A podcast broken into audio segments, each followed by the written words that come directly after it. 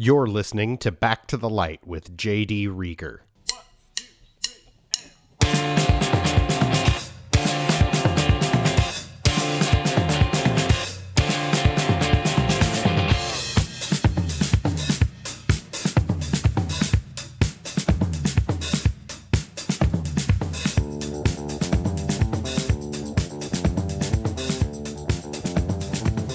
Hey, everybody.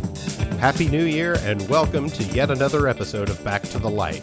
I am JD Reager. This week on the show, we're ringing in the new year with my good friends and musical associates as of late, Mark Akin and Jay Hines of the Subteens. As you may or may not know, I've spent the last few months working with the Subteens as a producer on their forthcoming new album. I traveled to Memphis several times for sessions last year, and Mark and Jay even spent a few days in Chicago recording with me at my upstairs neighbor's studio. This conversation you're about to hear, however, was recorded in December in the studio on my last Memphis visit. But before we get to it, I'd like to share a short clip, a teaser, if you will, of one of the new tunes we've been working on. This is just a piece of the new Subteen song, I Don't Think It's Worth It.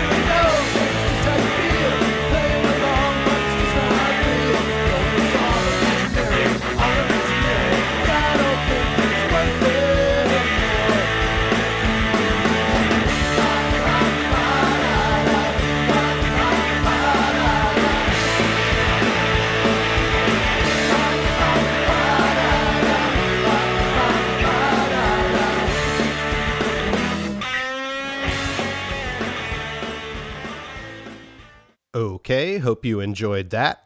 Really quick, I want to mention that we do get into some heavy stuff in this conversation, particularly in regards to addiction.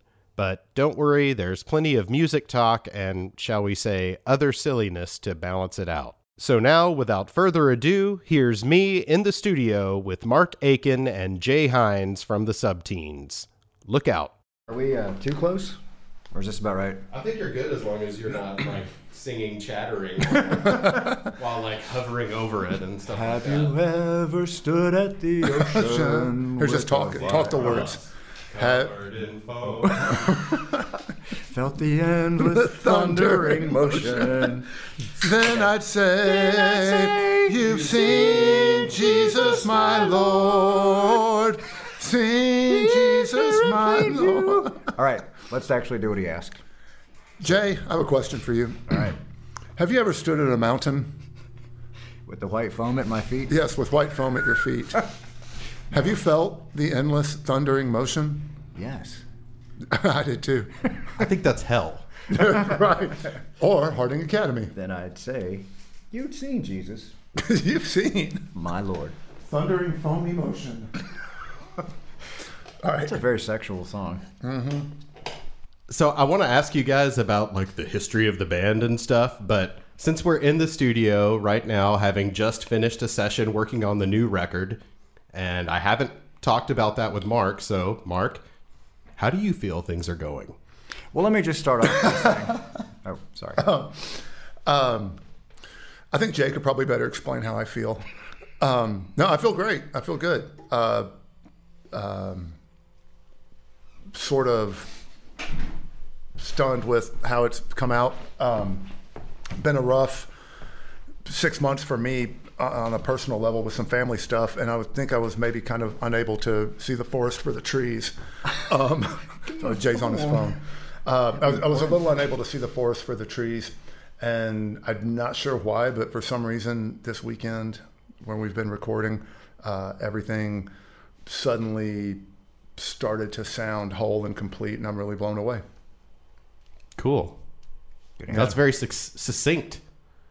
Into the podcast. That's all we needed, guys. All right. That's a wrap. I know this is hard to even begin to get into, probably, but how long have you been friends? How long have you guys known each other? It's very painful to Uh, talk about when did we quit being friends? uh, just now. Okay. um, we have known each other, I think, since we were four, or five. Right. Yeah, I think five. Yeah. It was first grade, I think, because I had. Um, oh God, I can't remember who my kindergarten teacher was, but I think you had somebody else. Or at least first grade. Yeah. Was that at Harding? No, that was at Christ Methodist Day School. And why did you guys migrate to Harding? Um, Well, for one thing, Christ Methodist only went to the sixth grade, yeah, Ah, so that was part of it. And then we both just lived right around the corner from Harding, so yeah. gotcha. Kind of See, a I, no-brainer. I was in the Harding elementary system as well. You, Okay. you really missed something. Okay. so I've heard. so you got you got prepped early.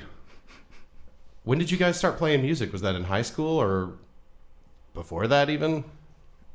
uh, like playing together. Or Either just or. Period. Yeah, either individually or together. You want to go first? Um, I think the first band we were in together was probably when we were 20, so a long time ago. Um, I remember he got a bass, and I was kind of jealous, and I got a guitar. And I only played bass because I couldn't find anybody anybody else to play the bass. So I was like, all right, fine, I'll do it. Um, smart move. it, it has served you well. Um, and then yeah, so I got a guitar, and we lived. We still uh, were living. I think I was living with my mom and dad, and I may have I may have been living in a dorm. I don't remember, but um, yeah, we lived close to each other regardless. So we started playing together and writing very bad songs, and uh, basically kept Some doing that things for never change. yeah, exactly. Do you remember what the first gig as the Subteens was? I do.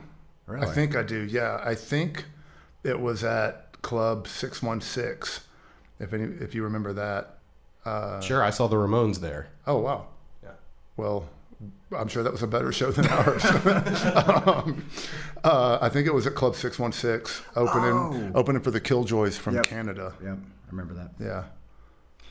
How did you get a gig at 616 to start? Because that was a that's a pretty big place. That was a very, you know, it was like the Daisy. I was working at Ardent at the time, and the band that we opened for, the Killjoys, fantastic freaking band. Highly, rec- they're on YouTube. Amazing band.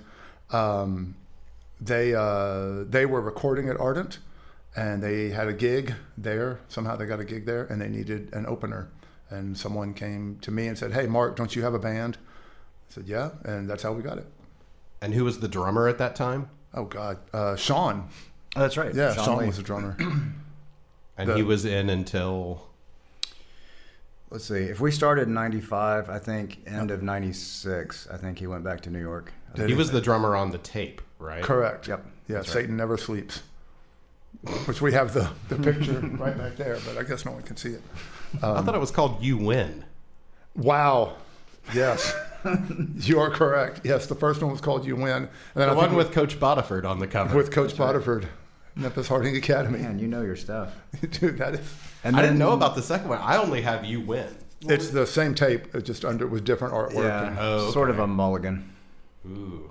Yeah. So why did you change the that no one asked for. Did you think You Win was too goofy, or Um, I don't know. That's a did good Coach question. Bodiford threaten to sue? I don't think so. You actually talked to him and got his permission. You called him and said, "We have this photo, and we'd like to use it for this No. cover." I, Or sho- you- I showed it to him in like 11th, and when I was Yeah, JD in 11th or 12th grade, I showed it to him. No, him. no, no, no. At some point, you asked, you called him, or you attempted to contact him because you said he called back and said, "Is everything okay?" Like he thought there was something wrong, and I thought maybe you had Ah. talked to him about it then, but maybe he just that discussion never actually happened. But I do know, I remember you saying that he tried to call you back and was like, "Hey, are you okay?" Wow. Well, that was compassionate. He was kind of a sweet guy, as I yeah, recall. that's that's a nice thing to do. You remember you played kickball with Coach Bodiford? We were play, well, we would play kickball or maybe it, like wiffle ball or something, but it was in the gym. I remember, so it couldn't have been like full on baseball. Um, some some sort of game where we had to run bases, and Coach Bodiford would just sit in the bleachers and read the read his paper and not show any interest in the game at all. And if there was some kind of confusion or, or disagreement over was a runner out, and we'd start arguing with each other, and we looked to Coach Bodiford to settle the issue, and he'd come out from behind his paper with no knowledge of what just happened and just stand up and go, "He's out." I still remember seeing him do that. Get all dramatic like an op. regardless of whether he was actually out or safe. Correct. I never got to talk about my musical past.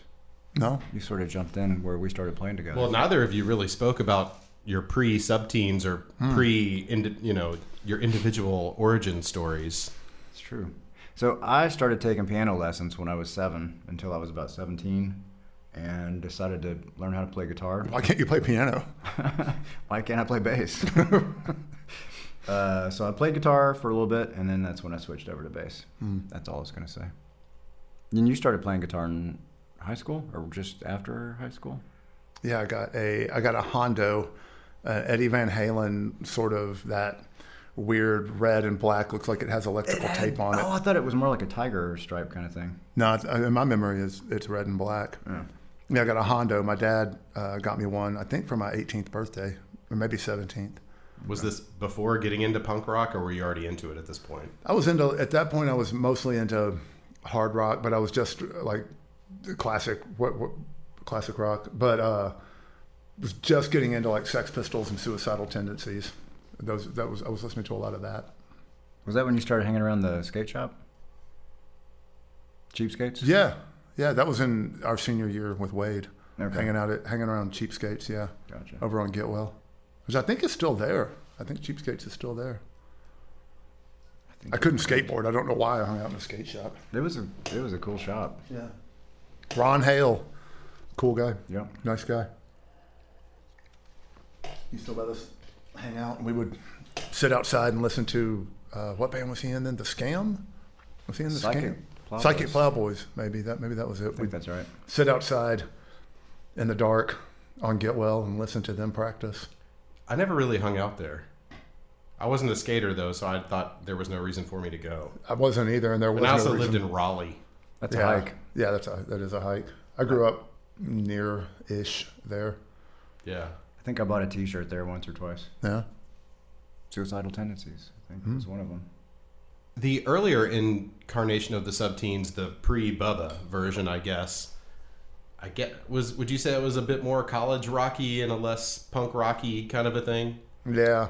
Well, that was uh, That that more was jangly. Yeah, that was Sean's. Um, he was more into what did, what kind of stuff like the church and bands like that, and Yeah. so all three of us were writing songs, and so that was, I would say that was his uh, contribution. And then after, let's see, let's see if we can remember all the drummers. So it was Sean for like the first year. And Jeremy. Um, Daniel was after Sean, right? Know, Sean, Jeremy, Daniel. What? Hell, I don't know. I can't remember. I can name them. Sean, Jeremy, Daniel, Christine. Christine. I think Jason Hatcher for a minute, maybe. I don't remember that. And then Bubba. Who I just saw the other night in Okay. Jonesboro. oh, nice. Uh, How's he he came doing? to our show. Okay. Super nice guy. Yeah. I don't remember him playing with us. Okay. Who was the drummer of the band when you were going in to record Burn Your Cardigan? Because I know you brought Bubba in kind of halfway, right? no, how the, so we recorded Burn Your Cardigan with Christine from the Chubbies uh, while they were in town doing their record and kind of hanging out here. We recorded Burn Your Cardigan with them, uh, and then uh, for whatever reason decided to to redo it and found Bubba. You might could tell the story better than me. We so we go into Oh, definitely. New Star recording with Robbie. All right, go. I my memory is we were sitting in the studio listening back to everything. We're like, you know what? We should we should probably just kind of scrap this and start over. And it was raining. Very. It was like a monster. pouring down rain. Yeah. And uh, somebody said, "Hey, we should just call Bubba to come start over with us." And everybody kind of had a big laugh. And then it got quiet for a second. And then somebody goes, "Anybody got his number?" And we actually found him where I, I got this part wrong the last time we talked about it. We found him. He was at a bar called, which isn't there anymore. I think it's the Blue Monkey now, or it's it, actually there's nothing there, but it was basically where the Blue Monkey uh, downtown is. He was at a bar called the South End, and we found him down there drinking coffee, Eating and uh, yeah, when, I remember going to pick him up, and uh, went and got him, got his drums, drove him to the studio, and we Stopped by Buster's. I think we had to Did get him we? something to drink Okay, for to record. ain't nothing changed, and uh, so we. Uh, Hey man, when I had you play on something for me like 20 years ago, you know what your payment request was? I A bottle of something. Bless America, I don't know. Case of Budweiser. Nice. Did you pay me? Uh, I got. Or got. am I owed a case of Budweiser? No, actually, believe it or not, um, I was. Uh, I think my mom bought me the beer for to give to you because Okay. I was broke and I was like out with my. I was like, oh crap, I'm supposed to get this beer from Mark Akin. So I think my mom gave either gave me the money or went with me to the store to buy the beer for you. okay. Yeah. Well, since, okay, I'll, I'll trust that your mother made good on that. Maybe it was just a 12 pack. Maybe I'm overstating it with a case, but it was definitely Budweiser. Okay. Well, a reasonable transaction. I, think I would I would say my playing is worth about a 12 pack of beer, 12 pack of domestic. I wasn't criticizing. I was just saying that maybe you learned it from him. I might I, I might have. Yeah. The best part of the Bubba story, though, is that um, he had had like one practice with us, I Yeah. think, and he got all those drum tracks done in like a take Yeah, or two. he did. He nailed them all in, in three takes tops. Yeah, Did the was- songs change from when the previous drummers were playing them to when he was playing them? I don't remember. I doubt it. Maybe a little more driving. Oh, I thought you meant like arrangement wise. Yeah, I mean they're definitely a little the- more yeah, the- powerful. and- Oh, I mean, I- I'm sure that the difference between, I mean, no offense to, uh, her name escapes me. yeah. Christine. But, you know, Yeah. Bubba plays a lot harder than she did. He plays a lot harder than most drummers. Most human Yeah, beings. just- I Exactly. just found uh, He's an a- old article in the flyer that said Bubba played the drums like he was trying to kill small animals. Yeah, that sums it up. He's mellowed a bit with age, A, tiny bit. but, you know, he's just kind of back down to like the mortal heavy hitters range Right. now. But he's back down here with the rest of us. At this point, the band does sort of take off a little bit. Do you think it was because of the record, or was it because you started playing more punk rock style shows? What what was the the real transition point for the band? I, if I may take this one, sir. You'll have your say, and I'll have my say. Um, Because I remember for a while, I mean, you know, you guys were playing on the Highland Strip with the Yeah. Henrys at one point. Yeah. And then the next time I saw you was down in the basement with Pez, and you're like hanging from the ceiling. It was like, Oh, yeah, I And I was like, show. whoa, the subteens are punk now. yeah, I remember that. Um, a lot of that, I, I think we just sort of started figuring out our own voice as we kind of transitioned through drummers, and um, I remember. Uh, Basically, I remember when we started seeing people that we didn't know on a first name basis at shows was when Christine joined. That's what I was going to say. Yeah, it, it- it was when when Christine joined was kind of, and I, I don't know why. I mean, but you know, for whatever reason, that was kind of when we started drawing people that we weren't calling and asking to come to the gig. Well, the Chubbies had their own kind of a yeah, following. Chubby's are a good band. There was actually a period of time where we agreed to learn their songs, and they learned our songs. Yeah, and we played as a four piece and we I think we played exactly we played a subteen show with them yeah. and then we played a chubby show like you and I played with them as the chubbies. And We I played think at Parallax with them That's right. and the Map Room. Uh, But it was like a one like one off each Yeah. and then uh, Christine kept playing with us. Yeah, that was when we really started getting traction was when the chubbies moved to town and we had a woman drummer. I, I think I don't know if it was a novelty kind of thing or if people were just showing up to see who the chubbies were. I remember it was kind of an event when they moved here. Like I, would hear people talking about that Yeah. like, at the pizza cafe. I think that had a lot to do with it too. I think that in a lot of ways, I don't know how it is now, but back then, the Chubbies moved here, and like Jay said, they were kind of a novelty. And you know, they're a good band. They're talented. They're cute. They're high energy. They're new. And for people who don't know, the Chubbies were a two-piece female band Mm-hmm. from Long Beach, California. They did pretty well. They toured with the Offspring. I remember.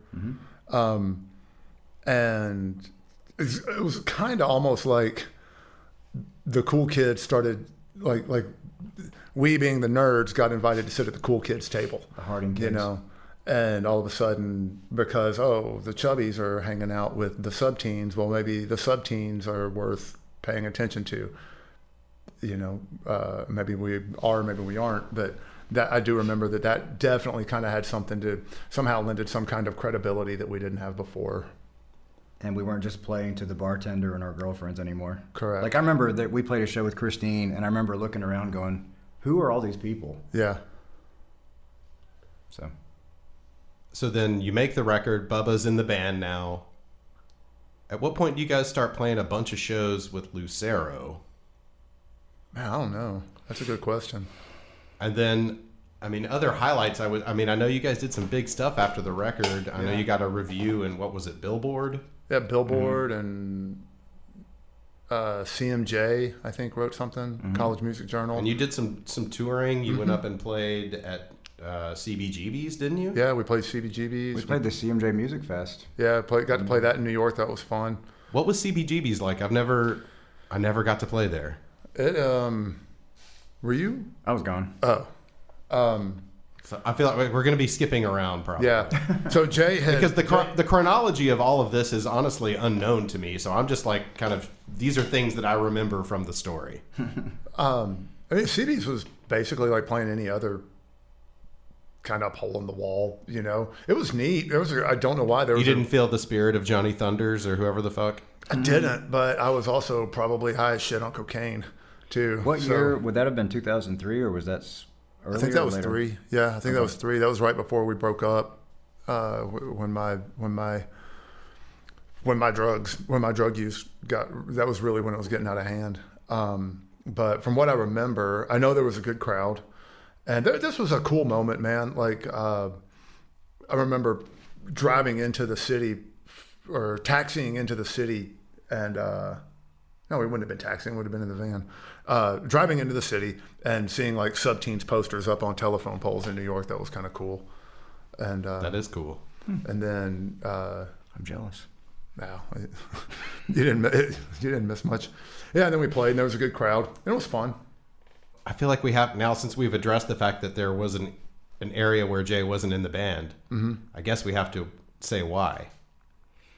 You said a little bit on the podcast previously, previously because it was, you know, you had just had a had a child. Yep. Uh, my son Ian was born in October of 2001, and by maybe February or March, um, I was just thinking about this the other day. I remember driving to a show with Terrence, who was our second guitarist for a period of time, Terrence Bishop.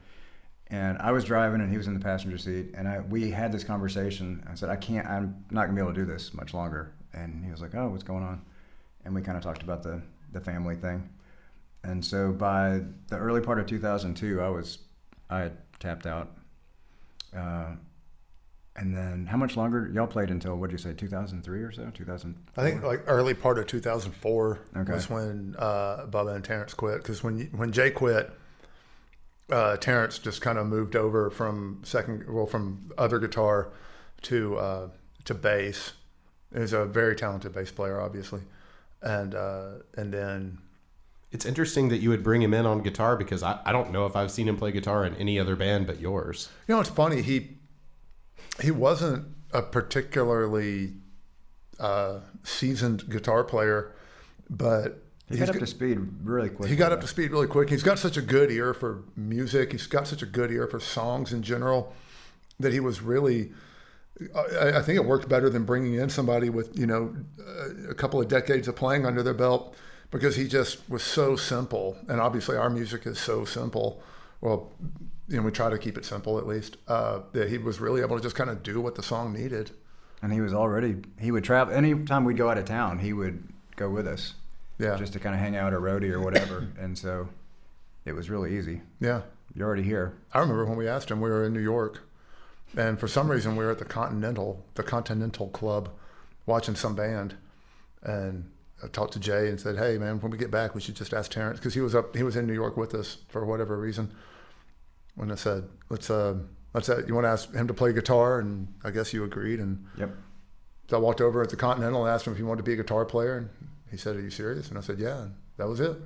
And I remember that night at the Continental, Jay was very, very excited because if you bought a beer, you could get a shot of Stoli Orange for one dollar, What? and that had made his effing night. What? Yeah, I do not remember that. I do remember that. I think that was the night. Stoli Orange. I'm not going to go into. Let's just say Bubba got very, very excited about going to see the Donnas play. The Donnas were playing that night, and uh, Bubba went to see the Donnas. But the uh, the other reason, Euphemistically, air quotes. He went to see the Donnas. but um, it's not, we've talked about this a little bit before. But the other reason it was easy for me to leave was because it had been like seven years or something by then, and I kind of felt like, all right, this is we had a good run, and this is kind of it. And then you were kind of doing, you know, you were doing your thing. What was my thing? Uh, okay. Uh, yeah. Yes. I, I made it. I was very difficult to be in a band with at the time. Do you remember To how? be in anything with it? Do you remember how and and why? I mean, the why. I don't know if you want to get into like the you know the pain that caused you to make that choice or whatever. But um, the stupidity? but do you remember how that started? I mean, was it innocent like everyone else would like you would think, just innocently enough, and then it was it like a, snowballed? it was a party thing that just sort of got away from you? Um, that's a good question. Um, and I will answer honestly in the event that someone else might be listening and, and want to know maybe or you know hear just hear someone else's story. Um, I remember I was shooting pool in a bar and uh, a guy that I knew was a coke dealer came in, and for some reason I have no idea. For the love of God, I don't know why. I went up to him and asked him if he had any, and you know he said yeah and I bought a bag of cocaine from him, and uh, and then I snorted that cocaine, and um, and then I was like, okay, this is what I'm gonna do from now on. I'm going to spend all my money on this. Yeah, but uh, so that was how it, you know, I guess logistically began. Uh, I mean, I can tell you my story for like how I got into like heavy drinking was because like I was in a relationship and it Yeah. went sour, and I had never drank or did, you know, never smoked Mm. weed or anything, and then like had this really bad breakup, and I was just like, "Blah," just anything I could get my. Mm-hmm. I'll hands show on, you. yeah, You know, um, just trying to you know be able to sleep or whatever. yeah. When you're in that much pain emotionally, and, and then you whatever your thing is, whether it's alcohol or cocaine or whatever, when you're in that state of mind and you're that, can we cuss on here? Sure. when you're that fucked up in the heart and head, and then you do th- this thing, whatever it is, and instantly all of that goes away, then it's so easy to become reliant on it because it's like pushing a button. Just, oh, I'm feeling something. I can push this button, do cocaine, drink, whatever, and make it all go away. And if you don't have the, my opinion, this is all just my opinion. If you don't have the maturity to, to understand that you're doing it because you're completely coming apart internally, then you're just going to keep doing it. And it doesn't take long to completely wreck a whole lot of things that are very important to you. This got dark very quickly. Well, that's what we do, man. we get dark and then we go back to, the light. Good night. You brought it full I want, I want props for catching that too. I saw that coming I telegraphed it a little bit. a teeny bit. He didn't, Jay didn't get it. But um. I so there. I don't know if that answers your question or not. But you know, I will say this. Uh, you know, if anybody out there is struggling with addiction, there is absolutely an easier, softer way. It does not have to be that way every day. And I promise you this: you will never, ever, ever wake up and say, "Fuck! I wish I'd spent all my money on cocaine last night." You'll never say that. Time out. Before we get back to the subteens, I'd like to mention that Back to the Light Records artist Jeremy Scott, who you may know from the bands Raining Sound and the Toy Trucks, among others, has a new single and video out this week. You can check it out and pre order the new Jeremy Scott vinyl LP Bear Grease at backtothelight.net. I don't, I don't know if you got this way, but I got to a place to where it originally started as like a numbing thing, but Yeah. uh, you know, alcohol is a depressant, and past a certain point, you're basically just pouring gasoline on a flame, quite literally, maybe. uh, as far as depression goes. Mm-hmm. Like there was no like there was no relief anymore for me. It was just Right. miserable. Yeah. I don't. Does it get that way with cocaine, or is it always fun? No, it's not fun for very long at all. Um, at least in my experience, uh, it, it it just consumes everything. I mean, you can't you can't have a normal anything. Everything has to have cocaine in it, and you can't be an attentive parent. You Well, that's alcohol for me was the same. It got to Yeah. be where like I always had to have some sort of low level at least. yeah, You know, to even you know to not be sick. like a layer of cotton to buffer. Would you do the thing like where you had a drink as soon as you woke up? oh, pretty much. Uh, towards the end, yes. Wow. Yeah, yeah. Not at first. I mean, you got to work up to that. Yeah, right. But And every- Sure. Every, every, you know, there's as many kind of addictions as there are addicts, as, as the saying goes. But um, uh, at what point did that start to be a problem for the band? I, I, I, I, uh, sorry. um, um, from my memory, at least, I mean, I think, you know, the when it was a glaring problem, was, and I think Jay had long quit at this point. When it was a glaring problem was when I quit showing up for gigs, and that was Bubba and Terrence's last straw. Well, you know, because those guys have such a solid. I could see them not abiding that. No, of course not. They have a, they have, and they, and then they had also, they had and have a very solid reputation, you know, as reliable quality, as a reliable quality rhythm section, and they weren't going to squander that on my sitting in a room and doing cocaine and not showing up for a gig, um, when there's X number of people there who have paid money to get in. Uh, so they just wouldn't abide it and they quit. I would say probably, and Jay, you know, I'm sure can attest to this and have his own take on it. Uh, before, you know, long before that, it turned me, and, and I would imagine it turns most people, it certainly turned me into just an egotistical control freak, which I kind of have that in me anyway. Uh, so cocaine only magnified that, and I can't imagine what I must have been like to be in a band with before it became this gigantic, gargantuan problem. Does that make sense? Sure. Yeah, I remember we uh, the we've talked about this before. That uh, the creative part is what I like about being in a band, and we quit practicing, which means we quit writing songs. Mm-hmm.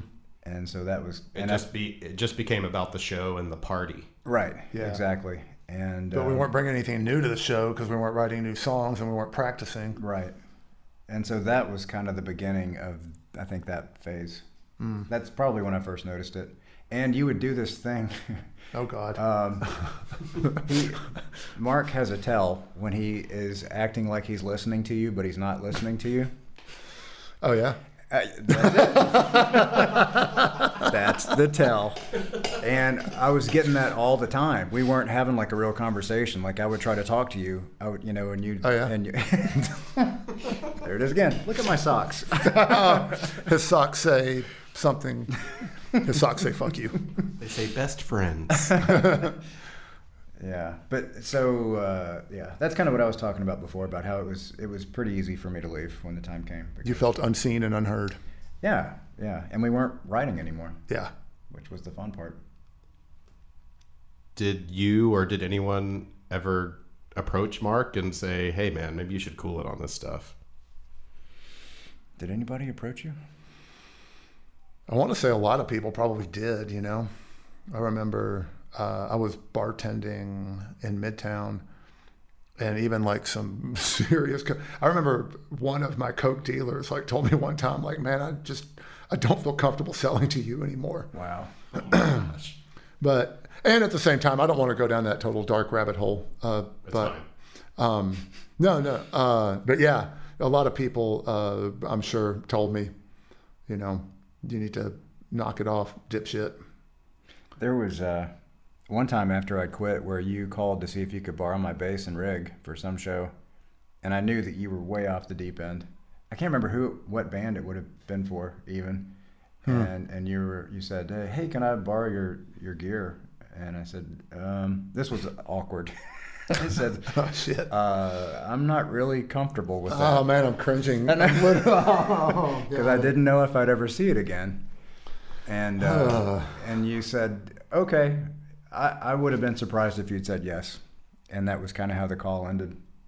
And uh, That- yeah, That feels uncomfortable. That feel, doesn't it? It just got uncomfortable in here You were a little bit. And that, that was that was sorry. That was other Mark. You know, I, Yeah. I've talked to you before about that was other Mark. You know, and Yeah, that's what that stuff does, man. I'm, uh, it, it just, again, I, I can't say what it does for other people, but for me, I got so just single mindedly focused on fucking cocaine and what you want. And anyway, and um, Do you think that the the missed opportunity of the band, if there is one, is not capturing that four piece lineup before it fell apart? I like being a four piece. I, I love not being the only guitar player. I, I fucking love it. Uh, what was the first part of the question? The, a missed opportunity. Yeah, that that y'all didn't record that the second record wasn't Jay and Terrence, not just Terrence.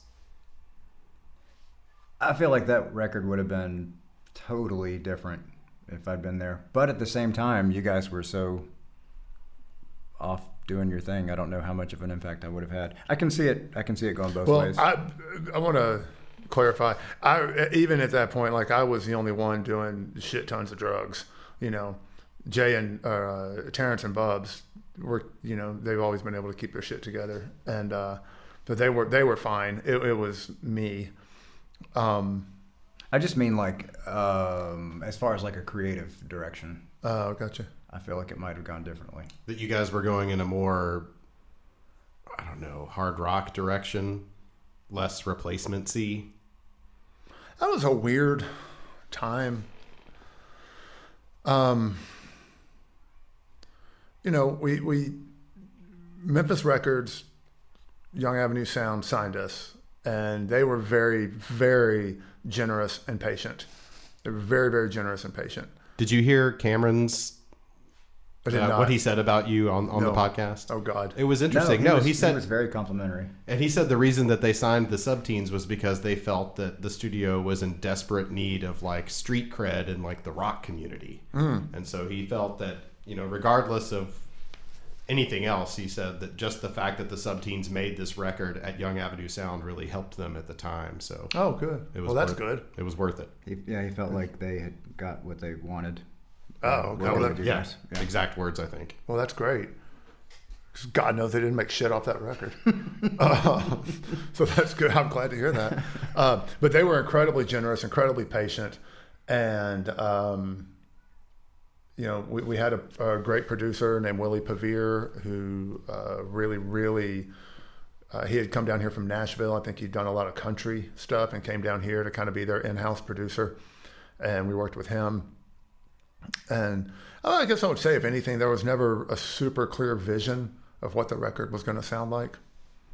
Um, and then I think, Maybe is that is that Jay's role a little bit, helping clarify things and whittle things down? yeah, I have been described as the visionary in the band many times by you. by me, Yeah. Don't you remember? no. I was probably high on cocaine. um, uh, um, yeah, I would say J- Jay definitely can fucking reel me in. Because you know, I remember my first appreciation for for that was when you guys came in on the reunion tour or hmm. whatever you want to call it. When you came in to do that song at our studio in like 2007 and Jay was brought in to kind of just help finish the song. Mm-hmm. And I was like, "Oh, okay, that's maybe that was the missing piece." it is absolutely. And I'll say this: I mean, Because uh, Terrence played a huge role in that recording, still very much. Yeah. I mean, I think he mm-hmm. played most of the bass, if not all of it. No, he played second guitar. Jay played bass. Oh, did he? Yeah. He, I think a bass line was laid down, and then I came in and re-recorded it. Maybe. Okay. I think. There was definitely some there was some confusion. I remember like who like who's gonna play bass? They're both here. This is awkward. Um, I, I really, really trust Jay to like. I, I can just look at Jay and say, "Does this suck or does it not suck?" And if Jay says it sucks, then it sucks. If Jay says it doesn't suck, then it doesn't suck. I, I truly rely on him that much in our songwriting process and our in our creative process and our everything process. Um, Thank you, sir. Oh, you're welcome. I, I can become very, very untethered in in all areas of my life very easily if I don't have these anchors. And so Jay is definitely the for me at least the creative anchor. I just rely on him a lot. I feel like I should put my arm around him right now. While we talk, let me scoot closer. I just no, don't. Um, I just rely on him a lot, you know. And I think when he left the band, uh, I was sort of left to my own devices and just to kind of run rampant in whatever direction was attractive at the moment. And obviously, that's no way to make a record. So yeah, uh, I'd forgotten the original question, but um, I, I do kind of feel like, from the outside looking in, I do feel like y'all had gone in sort of a harder rock direction and less maybe replacements or um, less subteeny. whoever we were compared to before. Yeah, exactly. Oh, floppy rock. But and some of that was that the label wanted a fucking record that they could put on the radio, and I don't blame them. They did invest a lot of money in that, and they they wanted what they wanted, and they made it very clear. And they wanted something that they could get some kind of airplay, and what that was their expectation, and that was the sound that we ended up going for. This is a two way street, I should probably say, too. This is not just Mark blowing smoke up my ass. Um, there are many times when he'll say, You got a better one, do it again. And he's right. So it's a partnership. Yeah, and I'm not just blowing smoke. It, it is true. And it was funny because when we first started trying to record or uh, record over at, uh, at, at The other place. Five and Dime Recording, um, we hadn't done it in so long. We hadn't written in so long. We really kind of didn't get along at first, and then finally we kind of were able to fall back into sync and, Sort of and write together and work together, and that has been cool. It feels feels good again. Now we're engaged, Now we are engaged. and uh, we Uh, haven't set a date, but Yeah, but there's a ring. Did you buy me one? Get away from me.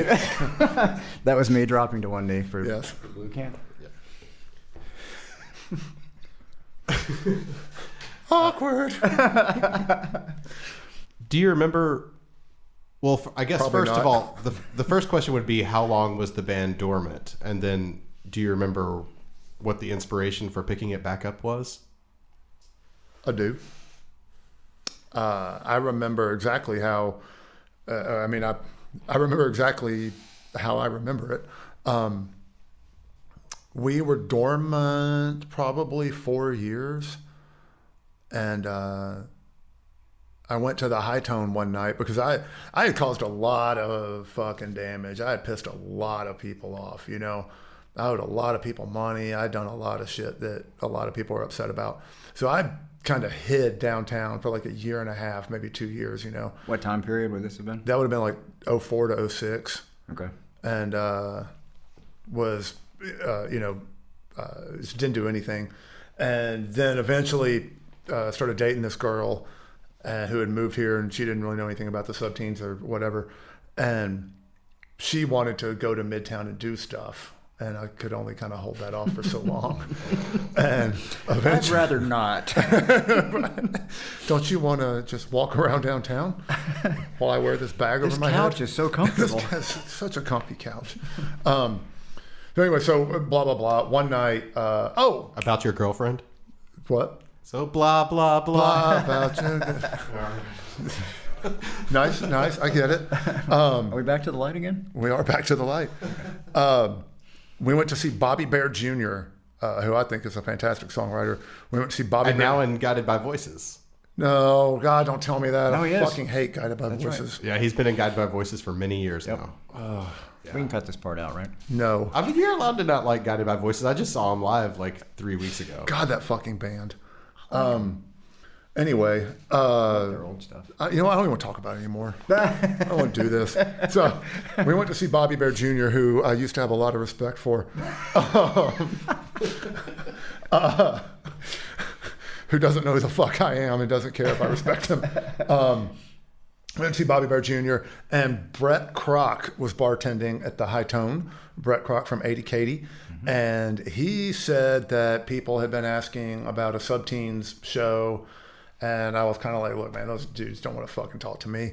And he said, well, let me talk to him. So I think he talked to Bubba and Terrence or whatever. Anyway, um, we ended up all kind of hugging it out and kind of turned out everybody didn't hate me as bad as I thought they did, and people were actually happy to see. Well. Well, Jay didn't hate. Everybody but Jay hated me. Um, so anyway, uh, we ended up doing a show at the Young Avenue Deli in like 2007, and uh, twas well received. And then I think that was like right after that was when we did the uh, makeshift five thing. Never gonna happen. Never gonna happen. Yep. Uh, I had, I think I wrote that song, And then we went dormant again. and then we went dormant again. You played a few shows here and there, you know, sporadic reunions, Yeah, yeah, yeah. But you haven't been in the studio or worked on new material until now. No, the last studio thing we did was that um, that makeshift five thing. Well, there was the five and dime stuff too, but we have uh, nothing that's going to get released. So this is the first that will get released. I consider that part of this, the larger scheme of this whole project. So yes, that was like pre-production, wouldn't you say? Yeah, Yeah. yeah. Practice. But Yeah. we like from 2007 till when did we start playing shows like fairly regularly again? Do you remember? I mean, I remember playing like 2008. We played something at Ardent. We played something at the Mid South Fair. we played at the um. We played in Little Guitar Rock a couple of times. Gibson Guitar Lounge. We played something there. Yeah. a couple of times. Yeah, Yeah. we had you play at Rock for Love or some Yeah. Something. That was it. That Some was punk it. fest. We did a couple of punk fests. I We think. did some Elvis thing down at the Gibson Guitar Lounge. Did we? Yep. Some BBC crew showed up. No, that was before we. That was pre. That was before 2007. Yeah, Yeah. I remember that. Damn cocaine. Damn cocaine. Yeah, the BBC crew showed up and Yeah. asked us questions. And I did an interview, or an interview. I stood there while they asked questions, and I was drunk as shit and just talking about like the only thing that matters is do you have girls at your show, and uh, that was my my moment. And watch out, UK. Mr. Akin's coming. When this record comes out, or do you think? I mean, I guess the obvious question is: Is the band gonna play at least locally, play a bunch of man. shows and stuff like that? Oh hell yeah! Mm-hmm. I hope so. Love it. I, I love playing live. That, that's that's my favorite part of the whole thing. The studio is too.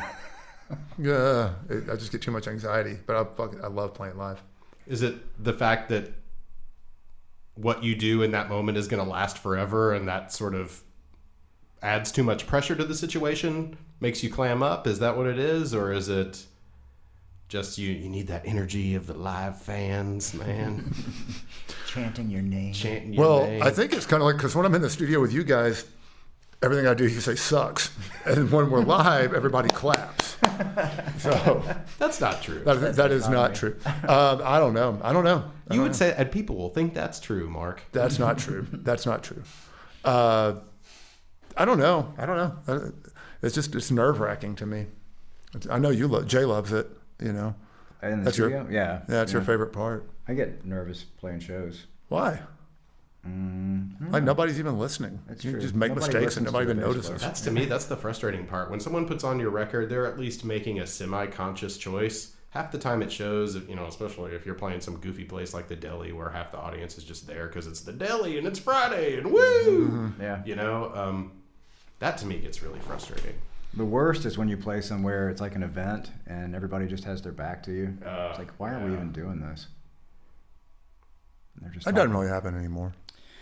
No, but there we've It we used played our share. Yeah. Oh yeah, it used to happen all the time. But I guess what?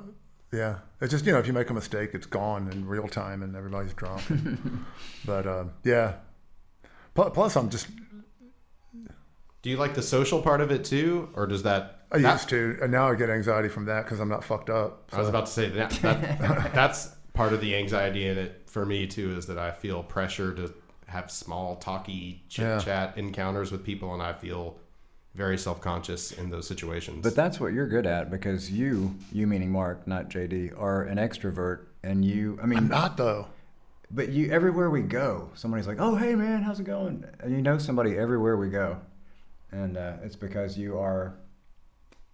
If you're not an extrovert, you're at least good with people, and I would describe myself more as an introvert.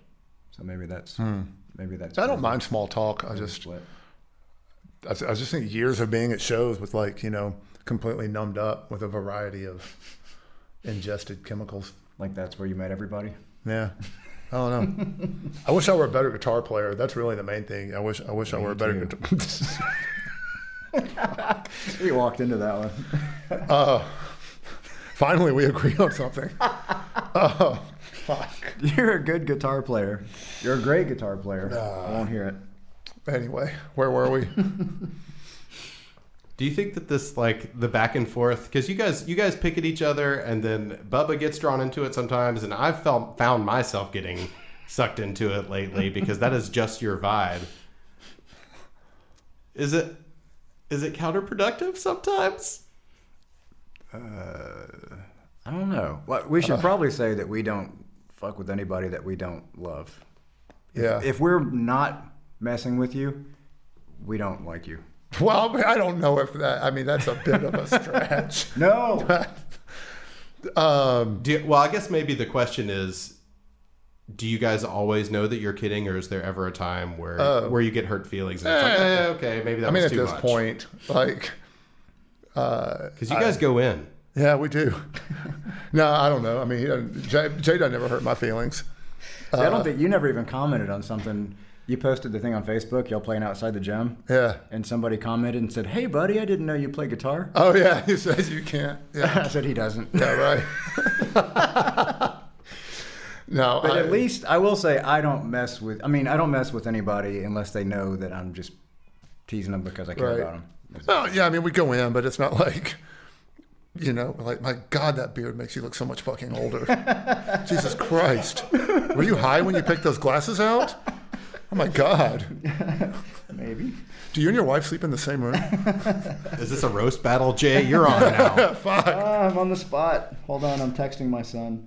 Yeah, he's looking I'll up be, I'll be right with you. Yeah. But no, I don't know. I mean, we've just been doing it so long. It, it doesn't. It just it's just fun. It, it makes it fun. Keeps it laughing. Don't hit me. Oh I got the drumstick. yes. Be careful. No, it's just uh, that's just our dynamic at this point. God, when you've known somebody for coming up on 50 years. I think it started because we, like, people used to make fun of us, man. Like, people fucking made fun of us. They did not like. We were we were not a respected or enjoyed band, and we got made fun of a lot. What did they say about the sub teens? Um, I remember I found.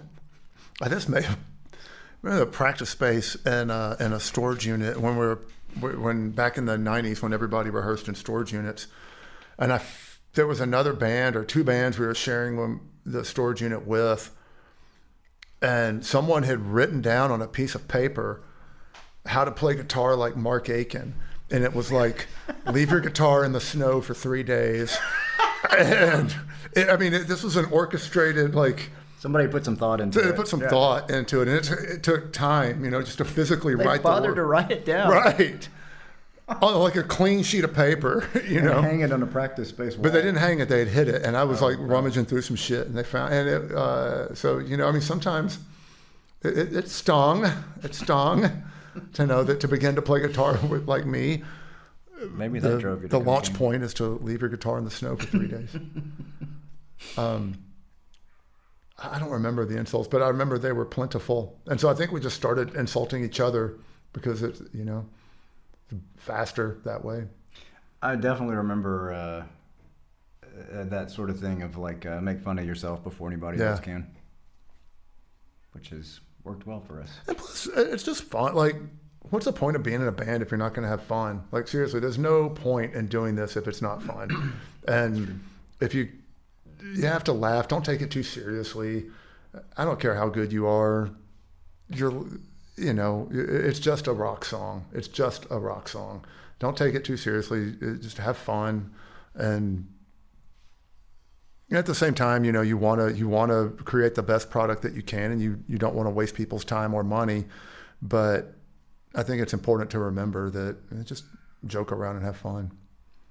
I know most of the bands that I've been in usually has the one person in the band that everybody picks on, but you guys spread it out very evenly. We do. We spread the abuse out evenly. Equal opportunity Yeah. users. In most bands I've been in, it's always the bass player. So I guess that's that's Yeah. lucky for you, Jay. Yeah.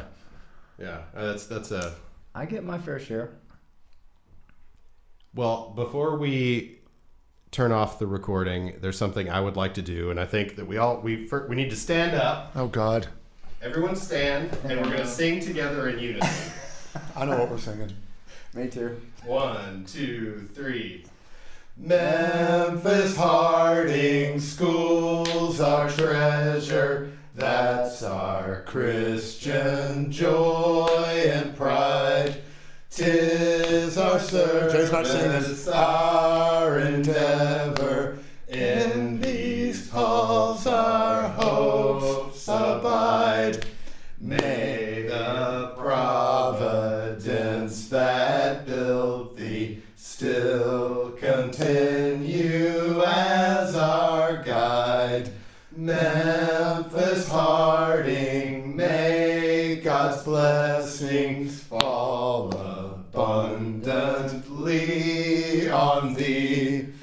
We will ever love and cherish thee until eternity.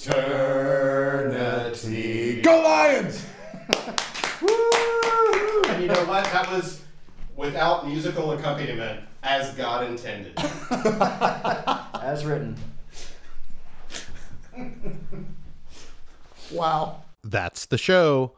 Thank you to Mark and Jay from the Subteens. Thank you to Graham Burks for hosting us in your studio. Thank you to Arthur with two H's for the opening theme. Thank you to Joey Pegram for the closing theme. Thank you for listening. For music, news, and episode archives, visit backtothelight.net. And until next time, take care, y'all.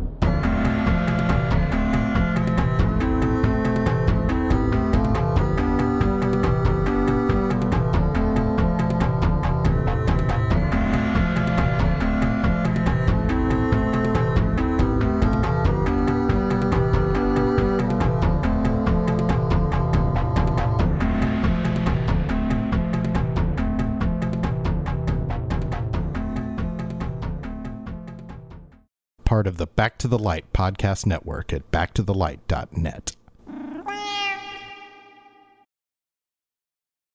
Chattering. no better than I We're am. chattering. We're chattering. We're chattering.